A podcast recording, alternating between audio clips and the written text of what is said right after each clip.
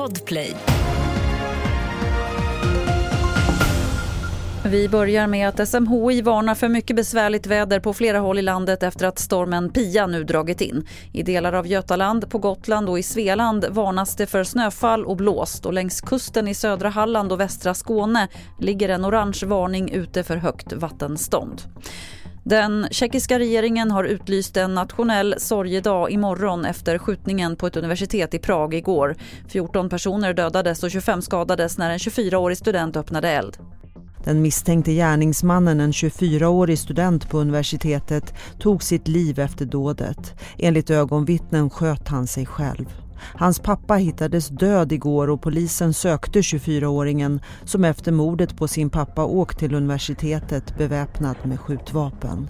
Enligt polisen rör det sig inte om ett terrordåd men motivet är ännu oklart. Reporter här var Ann-Katrin Hero. Till sist kan vi berätta att Skolverket har fått i uppdrag av regeringen att kartlägga frånvaron i grundskolan. Skolminister Lotta Edholm säger till SR att även om det gjordes en sån kartläggning för några år sedan så finns det skäl att göra en ny. Den förra gjordes under pandemin och kanske inte är rättvisande och ministern menar att läget kan ha förvärrats sedan dess. Fler nyheter hittar du på tv4.se. Jag heter Lotta Wall.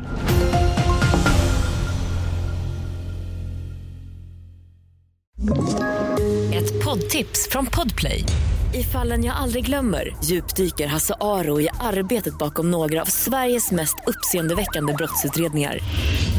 Går vi in med hemlig telefonavlyssning och, och då upplever vi att vi får en total förändring av hans beteende. Vad är det som händer nu? Vem är det som läcker? Och så säger han att jag är kriminell, jag har varit kriminell i hela mitt liv men att mörda ett barn, där går min gräns. Nya säsongen av Fallen jag aldrig glömmer på Podplay.